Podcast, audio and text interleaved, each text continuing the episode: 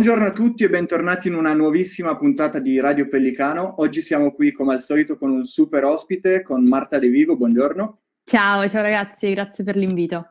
Grazie a te per eh, la partecipazione. Allora, presentiamo un pochettino che qua abbiamo un ospite per cui potremmo parlare delle ore. Si tratta di una ragazza di 19 anni, una blogger, una uh, studentessa è una giornalista. Eh, lei scrive per Il Fatto Quotidiano, per HuffPost, per Money.it e inoltre ha fondato Bidream Academy e Studenti in Movimento. Eh, grazie Marta di essere qui. Come prima domanda per rompere un po' le acque, ti chiediamo come va in questo momento, cosa, cosa stai facendo anche tu in DAD. Sì, allora hai detto bene. sì, sono in DAD, come vi dicevo prima. E, ma allora io adesso sto, sto, facendo un sacco di cose, in realtà è un periodo incredibilmente frenetico. Eh, ovviamente, per carità, è un periodo difficile come per tutti, eh, questo è indubbio. Eh, mi ritengo comunque fortunata perché nonostante la grandissima difficoltà del momento, io comunque riesco a fare quello che devo fare.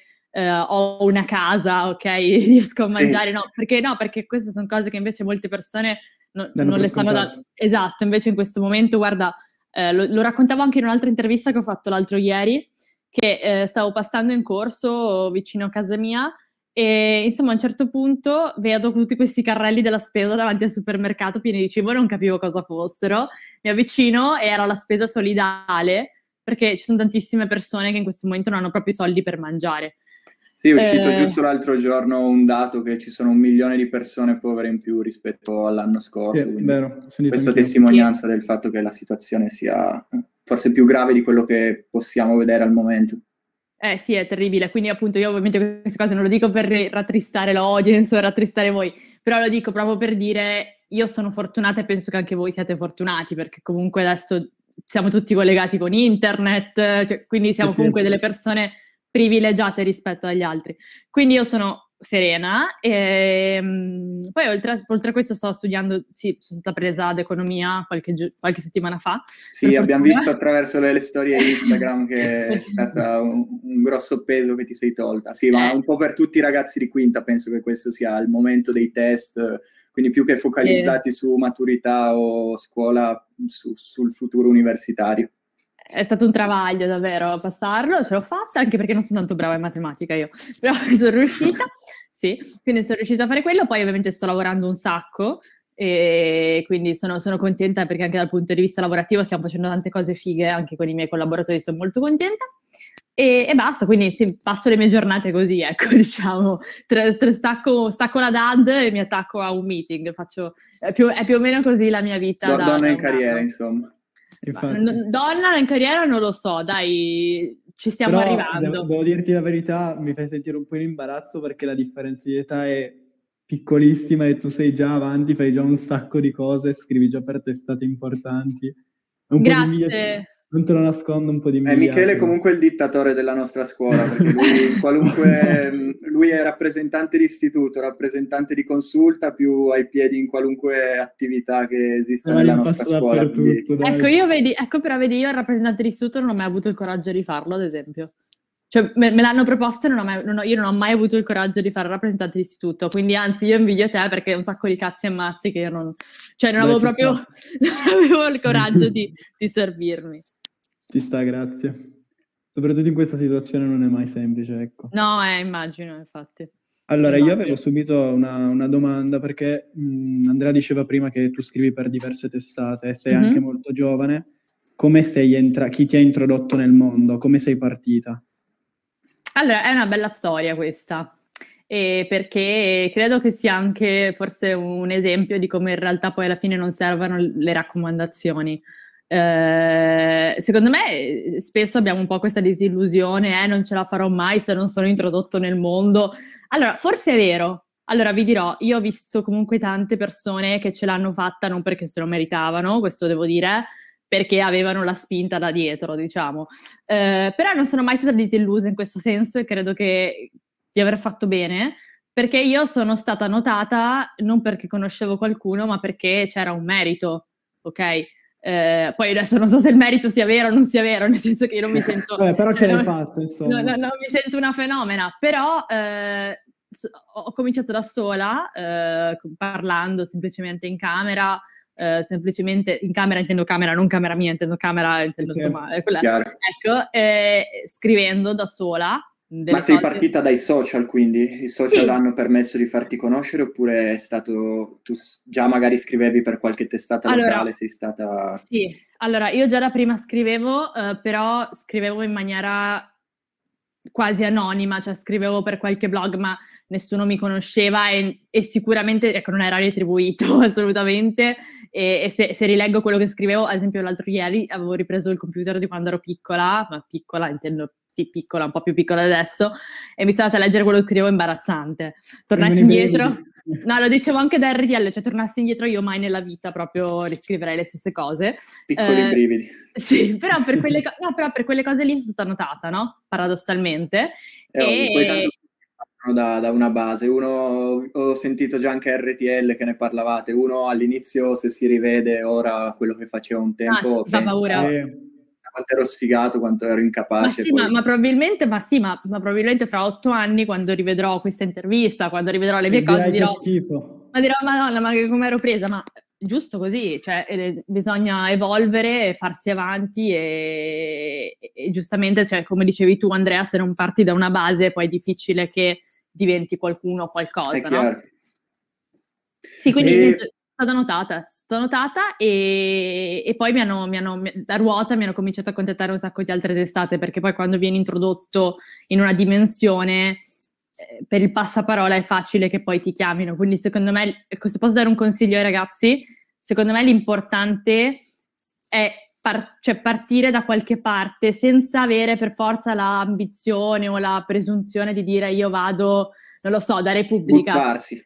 Sì, tu devi partire da qualche parte perché poi quando parti, dopo vi assicuro è una cosa naturale quasi, cioè, è sì, normale è un meccanismo persone... a ruota. Sì, sì, quindi l'importante è che da qualche parte ti piazzi. Poi se sei bravo, vai avanti, secondo me. Io saluto molto... RTL, RDS che mi stanno notando in questo momento. Li ringrazio per quando, per quando, mi chiameranno. Niente, allora, ehm, parlavamo vai. un po' di questa tua mh, popolarità sui, sui, social, il fatto comunque di essere mh, conosciuta poi anche da testate giornalistiche attraverso il tuo profilo social, che poi effettivamente è, è come se fosse una presentazione di, di te stessa. Um, proprio utilizzando i social, hai avuto mai del, dell'odio? Ti sei mai sentita attaccata per qualcosa? Hai mai voluto, non so, cancellare il tuo profilo? Ti sei sentita in qualche modo vittima eh, di questo meccanismo del dover pubblicare per forza? Sì, eh, sì, mi è capitato tante volte. Allora, di voler cancellare il profilo, no. Eh, perché quello no, non ho mai pensato, non ho mai pensato smetto di fare quello che mi piace, questo no, però mi, mi sono, mi, ho avuto dei momenti dove magari sentivo che stavo sbagliando oppure mi colpevolizzavo, cioè ho avuto dei momenti dove ho dato peso a quello che dicevano gli altri eh, e questo penso che sia normale, penso che sia umano, anche le persone più importanti del mondo hanno avuto questi momenti, no? È una cosa totalmente umana quando una persona ti insulta oppure ti dice uh, quello, che fai, fai schif- quello che fai fa schifo, adesso questo è un esempio, eh, non è che mi hanno detto così, mi hanno detto anche così, però mi hanno detto anche tante altre cose, uh, è normale che ti senti colpito nel profondo e una cosa che ho imparato è uh, non leggere quello che ti dicono, perché anche se tu ti senti più forte in quel momento, leggerlo comunque ti fa sempre male, perché comunque dopo dentro il tuo subconscio... a pensarci. Sì, eh, nel tuo subconscio dici, eh, forse hai ragione, forse... Ma, ma, poi, allora, alcune cose che mi hanno detto mi sono servite a crescere. Poi se sto parlando degli hater, sto dicendo alcune critiche che ho ricevuto da persone normali, quindi persone, ovviamente non è che esistono persone normali, persone speciali, eh. dico persone normali, persone insomma della mia età così, ma anche di persone più importanti che comunque mi hanno fatto delle critiche, quelle mi sono servite a crescere, le ho immagazzinate. Quindi io faccio sempre una distinzione tra quello che mi serve per crescere e quello invece che è un insulto. Ecco, quello che è un La insulto... classica critica costruttiva. No. Come... Sì, quella pu- può anche tornare utile. Può tornare utile. Invece l'insulto è proprio meglio lasciarlo perdere perché poi alla lunga ti, ti fa soffrire e, e, e non, non, ha senso. Quindi ho avuto dei momenti dove mi dicevo, ok, forse è troppo, forse non, non so reggerlo, no? Eh, poi invece andando avanti mi sono resa conto che è una cosa totalmente normale, eh, che succede a tutti e che non è perché sono io il problema, è perché stanno in rete, cioè devi No, è ovvio, poi più cresce il bacino d'utenza e eh, l'esposizione mediatica a cui uno è, Sugli insulti è arrivano. più esatto, gli insulti si moltiplicheranno sempre. Ho una domanda, ti, questa tua esperienza sui social, ti sei mai sentita la tua libertà di espressione un po' da, da agire all'interno di questo mondo? Si è mai sentita minacciata? Ti sei sempre libera? Ti sei sempre sentita libera di mostrare te stessa, di mostrare i tuoi contenuti? Senza aver paura? Allora, ecco, questa è una bellissima domanda e credo che sia molto utile invece per tutti i ragazzi che, eh, che vogliono esporsi online o comunque che vogliono fare un lavoro o che vogliono fare un percorso che sia di comunicazione con gli altri, perché attenzione, non è che per forza debba essere i so- devono essere i social, eh, può essere anche la radio, può essere anche la televisione, può essere qualsiasi cosa dove tu sei esposto, no, fisicamente, la- le persone ti vedono. Ecco, eh, secondo me è molto importante spogliarsi un po' mh, della paura eh, che all'inizio magari una persona può avere, uno per le critiche, eh, poi anche perché ricordiamoci che all'inizio, quando ti metti a farlo, non sei nessuno. Perché, eh, perché tutti pensano, no? perché tutti partono dall'idea, eh, questa qui, no, con i follower, ma sono sta parlando... montata la testa. Sì, sì, no, vabbè, ma non io, un, un, un io no, generico. Sì, sì, sì. generico. No, no, ma posso anche essere io, ma sto dicendo che quando tu vedi una persona famosa sui social, parti sempre dal presupposto, eh, ma questa è famosa. Invece tu devi partire dal presupposto quando quella persona ha cominciato che non era nessuno e aveva zero followers, zero ascolti, zero visual. Ecco, è quello il momento veramente difficile perché ti guardano tutte le persone che ti conoscono. Quindi ovviamente sei in una situazione dove la gente che ti conosceva fino a ieri, che tu non lo facevi, dice ma questa qua cosa si è messa in testa? Cioè ma con un like si mette, no? Quindi secondo me è importante all'inizio veramente fregarsene, perché io ho cominciato eh, che ovviamente non mi conosceva nessuno, come vi ho detto, e all'inizio ho avuto dei commenti della serie ma che cosa fai? Ma perché lo fai? Però era così tanto il mio menefreghismo che a lungo andare sono andata avanti senza interessarmi di quello che dicessero gli altri e le stesse persone che all'inizio mi dicevano ma cosa fai? Mi dicevano bravo, cioè sono d'accordo con te, penso le stesse cose. Quindi diventi anche un po', ehm, non dico la voce di una generazione, ma diventi anche un po' quella o quello che dice le cose che tutti vorrebbero dire. Ma che nessuno ha il coraggio di Esatto, e quindi dopo è anche una bella soddisfazione, secondo me. Tu quando, tu quando ti sei sentito un po' questo cambiamento, quando l'hai avvertito? Tra il mi seguono solo quelli che mi conoscono e il divento relativamente famoso?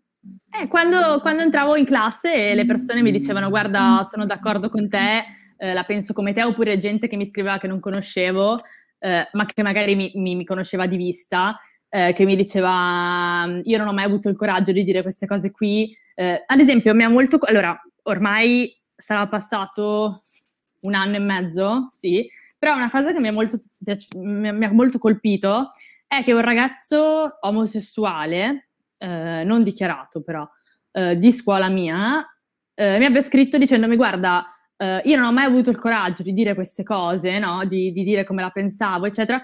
Il fatto che ci sia tu a dirlo no? mi fa sentire meglio, il fatto che io abbia una persona alla quale guardare, un riferimento, no? una persona che è, è, aperta, che dice le cose come, come, come le sente? E questo a me è piaciuto moltissimo perché voleva dire che effettivamente io facevo qualcosa di utile per gli altri, no? Eh, poi ovviamente ci sono state, state, tantissime persone che mi hanno scritto cose bellissime, chiamate stupende, eh, però questo messaggio a me è, è, è stato particolarmente significativo eh, perché voleva dire che io in quel momento stavo facendo qualcosa, qualcosa di bello e di utile. Ovvio sì, e poi i social alla fine, se utilizzati nella maniera corretta, sono una grandissima opportunità che dovremmo riuscire a sfruttare, non per lanciare messaggi d'odio, per farsi la guerra, ma appunto per dar consapevolezza, per informare. Eh, proprio su questo avrei una domanda. Mm, al giorno d'oggi siamo bombardati da informazioni, notizie, ehm, ci sono mass media di, di qualunque tipo. Eh, secondo te, come ci si può informare al meglio eh, al giorno d'oggi attraverso i giornali, eh, attraverso i social, attraverso il sito noncielodicono.it? Oppure, ehm, e, e, secondariamente a questo, um, come si può, um, diciamo, non cadere nel tranello delle, delle, fake news? Come si può verificare effettivamente che una notizia, per quanto eh, possa sembrarci reale, per quanto possa essere anche scritto in maniera decente eh, no, non ci tragga in inganno. Allora, posso risponderti subito sull'ultima domanda che mi hai fatto, che così la sdoganiamo subito. Allora, io noto una cosa, e la noto anche nei miei collaboratori ed è una cosa, adesso eh, magari dopo ascoltano questa intervista, dopo non mi parlano più. no, però è, no, però è una cosa che io invece ho fatto notare anche a loro, cioè gli ho detto ragazzi, per favore.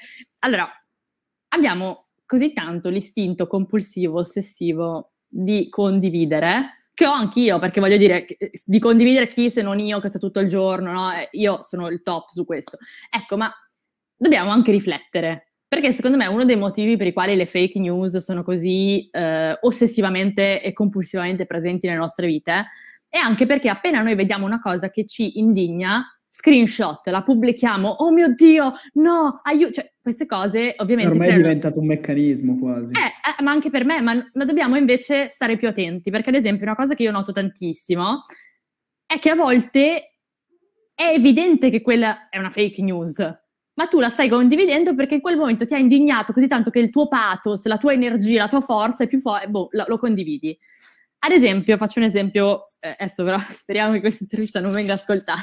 No, no, giusto però... io e Michele la riascolterei, è il tecnico che sta registrando, vai però, no, però... È una chiacchierata tra noi. No, però una dei miei... L'intervista era una scusa. No, però uno dei miei collaboratori ha pubblicato questa foto, no? Che era la foto di eh, sfondo del, di Twitter di Mike Pence, il giorno dopo l'elezione di, di Trump, no? La, la, foto di sfondo di Twitter era Mike Pence con sua moglie, no? Che si tenevano per mano mentre salutavano la folla eh, di sostenitori di Trump. Quello stesso giorno era girata una notizia su Twitter che diceva che um, Pence avesse messo come sfondo la foto diciamo, di sostegno, per dimostrare il suo sostegno, a Joe Biden e la moglie, no? Quindi questa mia amica ha pubblicato questa foto dicendo eh, il sostegno addirittura a Pence. Io ho detto, guarda, amico, no, la foto è quella che ha da dieci anni, che da quando c'è Trump, cioè toglilo, ti prego. Quindi per dirvi che è un attimo no, che tu vedi una cosa, la, la spacci per vera, però è così che nascono le fake news. Quindi secondo e me... Guarda, e poi guarda sulle fake news cosa si può costruire, vedi l'elezione di Trump. Ma anche sui vaccini, per esempio, che in questo momento sono l'unica cosa che, eh, che ci può salvare. Leggevo ieri sotto il, mio, il mio, sotto il post di Mattarella eh, un tizio che ha scritto eh ma i vaccini non esistono e i vaccini fanno male, cose di questo tipo, poi tutte teorie complottiste. Sì, poi magari talvolta uno cerca anche di mettersi in mostra, no? Come la classica persona che viene nel profilo a insultarti, poi dopo che gli hai risposto dice no, ma in realtà era un, giusto un modo per farmi notare, per essere messo al centro dell'attenzione.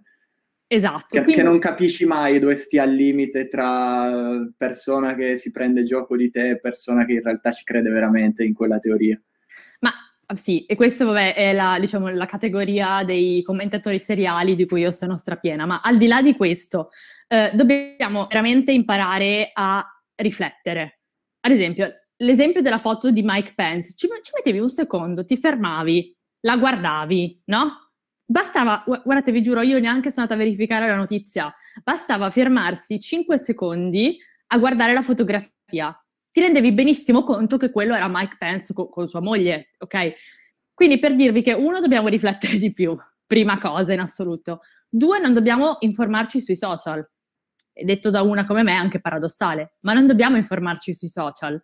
Ci dobbiamo informare fuori dai social, ci dobbiamo informare, e questo non è perché io voglio, su- io voglio supportare la vecchia stampa, ok? Ma perché è ovvio che quando tu sei sui social tu sei il tuo momento cazzeggio, cioè nessuno va sui social per informarsi, uno va sui social... Però ti scrolla... chiedo, in un social, scusami, ti faccio finire... No, no. In no, un social come, come, Twitter, ad esempio, che nasce per l'appunto per uh, tenere le persone al passo con l'informazione, anche le ricerche che puoi fare nei, negli hashtag sono comunque molto, hanno molto a che fare con l'attualità e con l'informazione.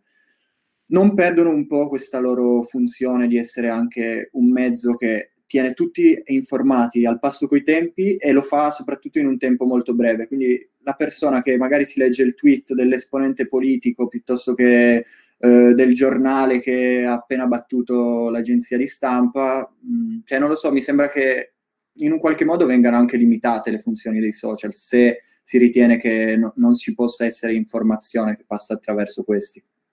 No, la tua, diciamo, la tua osservazione è corretta. Allora, eh, ovviamente quello che sto portando sbaglierei a dire che è solo un mio punto di vista, perché non è un mio punto di vista, è un mio punto di vista riportato anche da tanti altri punti di vista di persone che io ritengo intelligenti e, e alle quali I look up to, diciamo in inglese si direbbe, quindi persone comunque che per me sono dei grandi riferimenti. E secondo me è giusto personalmente che una persona distingua tra i social e tra l'informazione. E questo perché? Perché sui social tutto è facilmente fraintendibile, perché è tutto veloce. Poi non sto dicendo che l'informazione sui social non ci possa essere. Io stessa sono, conosco alcuni ragazzi che lavorano per Will, per esempio, eh, oppure per altre realtà social per giovani che secondo me sono fighissime, io non sto dicendo di no. Sto dicendo che se tu vuoi veramente avere una cultura, se tu vuoi veramente essere una persona informata, quello non basta. È, è, una parte, deve essere lo spunto magari. Deve essere un in più. Deve essere un in più. Prima devi leggerti i pezzi di chi ne sa 100.000 volte più di te. Eh, questo è ovvio, Beh, 100.000 se, se, la metti, se, la metti, se la metti da quel punto di vista è sbagliata l'informazione dei mass media, cioè sarebbe sbagliato anche per dire informarsi tramite telegiornale o tramite la testata giornalistica online. Ma guarda, allora, ok, qui, qui ti faccio una distinzione. Allora, eh, la testata giornalistica online è una testata giornalistica registrata e nel futuro probabilmente ci saranno solo quelle, non esisterà neanche più sì, la anche perché i giornali non li compra più nessuno. Cioè, no, solo io e mio nonno. Quindi siamo solo noi. ok, quindi eh, probabilmente andrà così. Eh, invece su quello che riguarda il telegiornale può essere come... Anche lì è una cosa in più, però non può essere il tuo modo di... Inf- può anche essere il tuo modo di informarti, ma non può essere l'unico. Anche per... E poi comunque qui aggiungo, l'informazione la capisci anche quando hai una cultura di base. Quindi secondo me, oltre a questo, è anche importante che i ragazzi leggano, che si studiano le cose, perché anche alcune crisi politiche, ad esempio, che stiamo vivendo adesso, eh, non le puoi capire se non hai studiato la storia, eh, se non hai letto determinati autori. Quindi l'informazione per me è una cosa complessa eh, che richiede tanto studio, in primis. E poi ci sono i social che sono una parte divertente, che io, stesso, io stessa sono una no, attrice, protagonista di questi social, però eh, i social secondo me sono solo una parte. Ovviamente. Difendi i tuoi interessi, però... insomma. Esatto, eh, ovviamente. Sono un, sono un, po', la nuova frontiera dell'informazione, cioè per quanto questo discorso possa valere, è ormai inevitabile che la gente sempre di più si informa sui social e probabilmente le fake news, tutto questo discorso continuerà ad andare avanti. Pe- penso siamo ormai a un punto di non ritorno, la generazione è scalata da, su quella frontiera dei social ormai.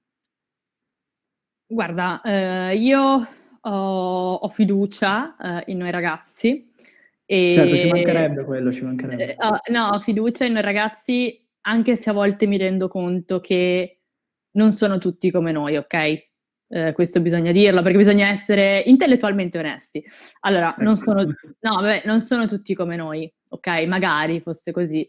Eh, però noi che siamo così, ok, dobbiamo aiutare gli altri, non perché siamo più bravi, ma forse perché, non lo so, abbiamo un'attitudine anche, perché è anche un fatto forse di, proprio, di essere, no, di avere un certo modo di essere, dobbiamo anche aiutare gli altri a capire che è importante, uno, la cultura eh, e due, anche è importante informarsi bene, perché poi vediamo che, che, un popolo informato fa certe cose, un popolo non informato ne fa altre.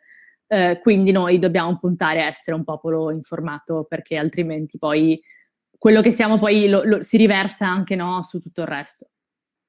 Sì, certo. secondo me sarebbe figo fare tipo un'indagine per capire se dopo l'avvento dei social le persone mediamente sono culturalmente più, eh, probabilmente più, sì, più elevate. Perché comunque, il contrario, eh, probabilmente il contrario. Non lo so, perché comunque i social, bene o male, ci inondano di informazioni e queste in qualche modo vengono captate da, dal fruitore e in qualche modo le, le elabora, non so, magari una persona che un tempo abitava in qualche campagna sperduta non aveva la possibilità né di avere accesso alla televisione piuttosto che ai giornali, non, non gli passava neanche per la testa, mentre attraverso i social comunque per quanto possano essere sbagliate le informazioni che gli giungono, per quanto possa essere il suo pensiero agli antipodi rispetto a, a quello eh, generalmente considerato corretto, comunque qualche informazione che lo rende cultu- culturalmente Beh, più, più, elevato. Secondo me è più pericolosa, è, è meglio avere una persona non informata che una persona informata male il mio punto di vista. Ma allora sono due facce della stessa medaglia alla fine, eh, nel senso che da un lato è tutto molto più democratico, no? Eh, e questa è una cosa anche che ne discutevo, tra l'altro, anche ieri con un professore molto bravo, ne stavo discutendo, stavo discutendo che da un lato è tutto molto più democratico, è tutto molto più giusto, eh, ma anche la DAD, ad esempio, io ho avuto un sacco di dibattiti anche feroci, ma anche cose che, eh, che mi hanno detto no, noi ti sbattiamo fuori dal meeting perché non ti vogliamo più sentire.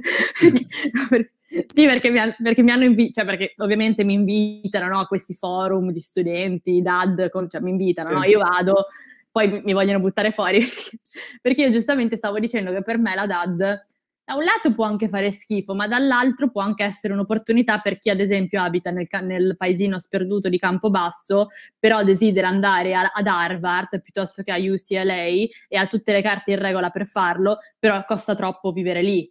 E invece magari può seguire benissimo da remoto, io vi assicuro che una persona che è così brava ad andare a Harvard, UCLA, eccetera, sicuramente si fa il culo anche in DAD, perché se no non lo fa, no? Eh, una persona che comunque è disposta a farsi il culo anche in DAD, però a, a, gli dai l'opportunità, tu lì stai eh, in un certo senso andando a toccare quelle che sono le diseguaglianze e stai tagliando e stai distruggendo queste diseguaglianze che possono separare una persona eh, piena di soldi, no? figlia dell'imprenditore di turno che non ha nessun problema andare in business class fino ad Harvard, da una che magari è molto più brava di quella lì, ok, poi ovviamente sto generalizzando, ma che se lo può finalmente permettere. Quindi i social, la, la tecnologia in generale abbatte le disuguaglianze.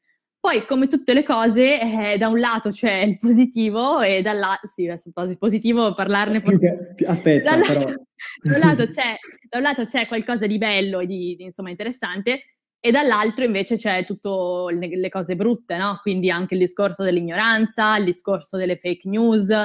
Ehm, quindi ogni cosa, secondo me, ha un buono e un brutto e bisogna cercare di trovare un equilibrio eh, e trovare una soluzione. Ad esempio, i social c'è la soluzione. Per i social c'è la soluzione. Mm, I social, uno, noi stessi, quindi educarci comunque a riflettere, come dicevo prima, che secondo me è la prima cosa.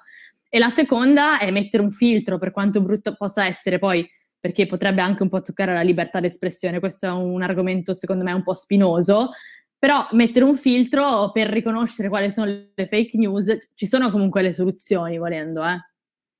Sì, quello è chiaro. Sì, è app- sì. Se posso solo concludere vai, vai. un secondo.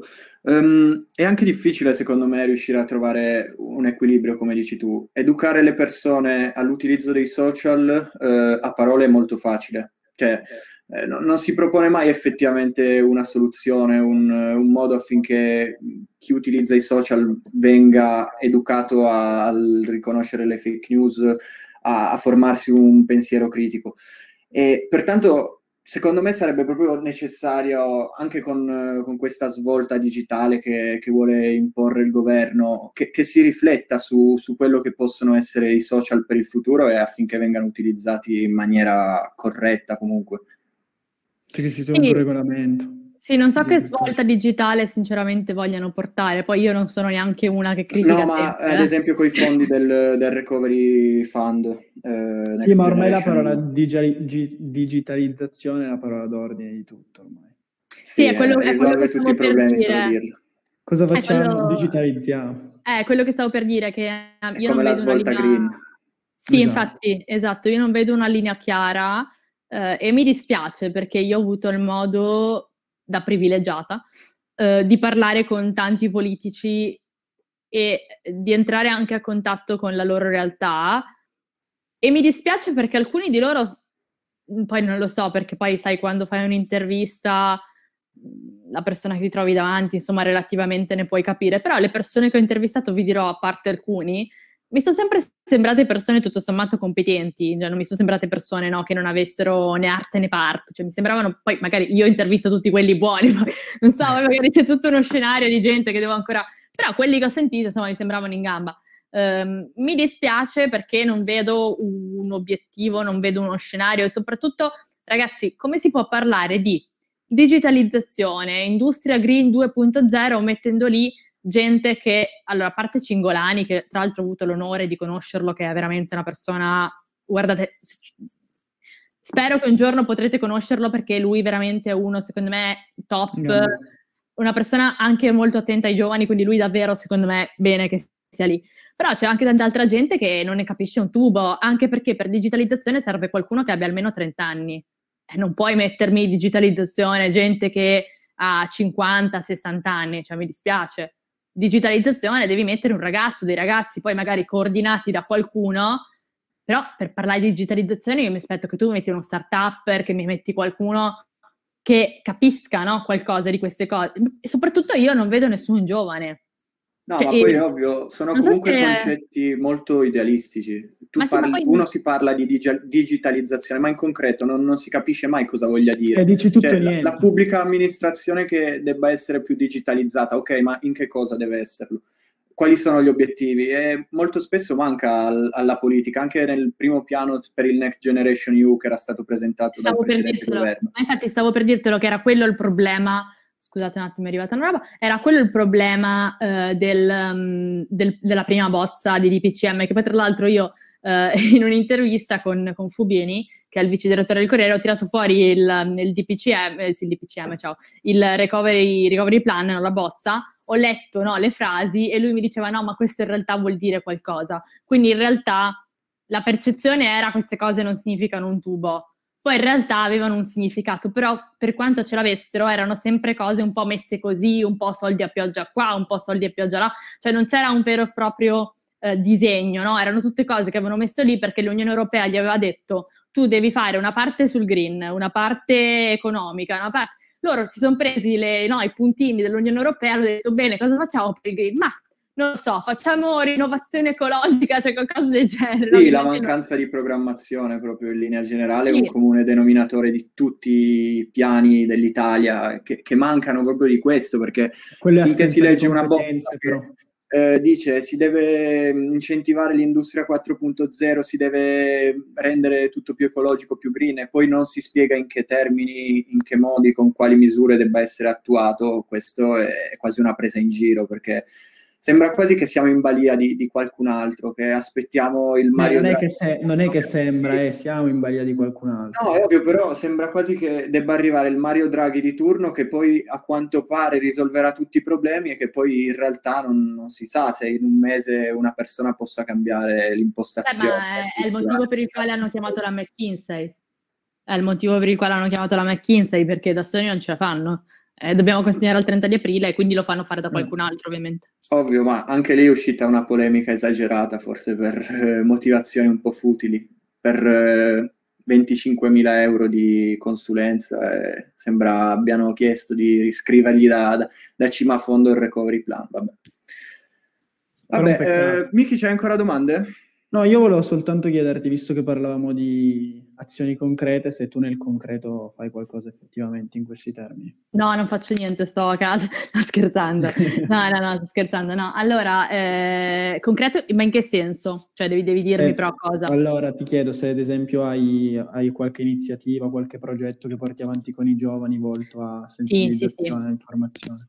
Mm-hmm, sì, allora, come uh, penso che Andrea abbia detto all'inizio, ho due associazioni. Una... Esatto, volevo poi farti parlare di quello, insomma. Sì, sì, no, sì, sì. Allora, una deve diventare società a breve. Il punto è che per farla diventare società ci sono cazzi e mazzi legali che adesso non sto a spiegarvi. Eh, però sì, allora, la prima è Studenti in Movimento e, e da questa... Um, allora, in realtà Studenti in Movimento è nata a maggio dell'anno scorso con l'obiettivo un po' di ritirare su la scuola dallo schifo in cui era inserita eh, e eh, è molto difficile farlo perché è, è, molto difficile parlare con il Ministero dell'Istruzione, eh, con il quale ci sono stati dei contatti, però vi assicuro, su queste cose burocratiche è tanto difficile, però sono contenta perché comunque è un incubatore che ehm, ha dentro, diciamo, tantissimi ragazzi con tantissime background diversi, realtà diverse e cerchiamo di portare la nostra visione di scuola. Eh, abbiamo l'obiettivo anche di fare un progetto che serva in un certo senso a rivoluzionare il concetto di scuola. Ci sono dei ragazzi veramente in gamba, abbiamo già fatto tanti incontri, tante cose eh, che secondo me sono state anche utili. Eh, per il momento ovviamente è una cosa che è rimasta online, ma perché ragazzi non si può neanche uscire per andare a fare la spesa, quindi cosa vogliamo fare? Gli eventi. però, eh, è, però, è, molto bello, è molto bella come realtà, eh, registrata legalmente, quindi una cosa veramente che esiste legalmente.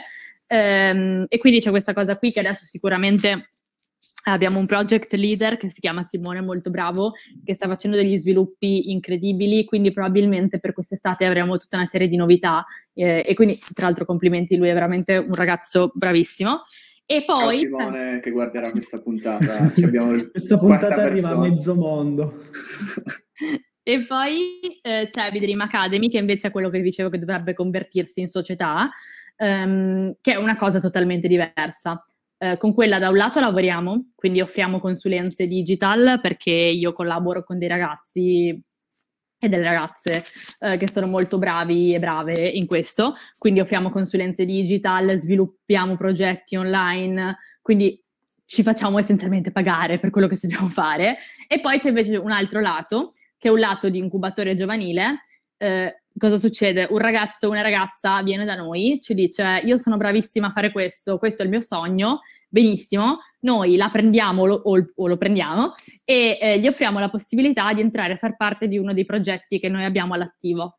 Perché noi all'attivo abbiamo tantissimi progetti anche con aziende nazionali e internazionali eh, che abbiamo sviluppato eh, nei mesi, ecco, eh, negli anni direi perché ormai è un anno, eh, e ehm, gli offriamo la por- l'opportunità di, di, di prenderne parte, perché sono tutti progetti che hanno come unico fulcro, diciamo, la community giovanile. Quindi noi, ad esempio, abbiamo fatto un progetto fighissimo con persone da tutto il mondo, Indonesia, America, eccetera. Quindi noi ti diamo la possibilità di far parte di, di questi progetti. Um, sono molto contenta di, questa, di questa cosa che ho fatto, anche perché forse è il progetto nel quale vedo di più l'orizzonte, cioè mi immagino di più un evolversi. Sì, sì, probabilmente sì. Comunque a 19 anni tutto questo... No, ne ho quasi 20. Ho quasi 20. Quando Però... fai 20 anni? Ho visto, allora, ho, visto, ho visto, sabato, ma mi sembra, non vorrei sbagliarmi dalle tue storie. sì, sì, no, pensato, sono così rincoglionita che sono stata a vedermi le date. Sì, okay. sta, perché ho visto oggi il 10, sì, sabato. Vabbè, ci sta, dai, siamo tutti un po' fusi. Guarda, ho finito lezione all'una e mezza, quindi sono, adesso devo uscire poi tra l'altro. E quindi mh, mm, sì, eh, però sì, sono contenta, insomma, guarda, la, la grande fortuna che ho avuto è stata anche conoscere tante persone in gamba. Ehm, da soli si fa poco o, o, almeno no, da soli si fa, però si fa solo un, una parte. Una parte voilà. Sì, arrivi a una parte del percorso dove ti rendi conto che ehm, ti serve comunque un aiuto. Poi ovviamente ognuno fa, fa come gli pare, però sì, anche, anche merito delle persone che, che mi aiutano. Grazie mille allora per essere stata con noi, ti ringraziamo. Ringraziamo Grazie anche Marco Beccaria che, sta, che monterà tecnico. la nostra puntata. È nella regia da dietro che nessuno vede, che è, cioè, esatto. c'è il grande un... fratello lui. C'è l'immagine di un gallo, tipo di un... No, no, un eh, pellicano. Un pellicano. Ah, perché noi siamo Radio Pellicano. ah, okay. Perché il nostro liceo si chiama Pellico Peano, perché siamo ah, classico okay. e scientifico, quindi ah, okay. eh, c'è, c'è, questa simpatica immagine. Ok, va bene. Grazie, Grazie ragazzi. Grazie, Grazie mille a te, sei stata super gentile. Figurati. Ciao, ciao.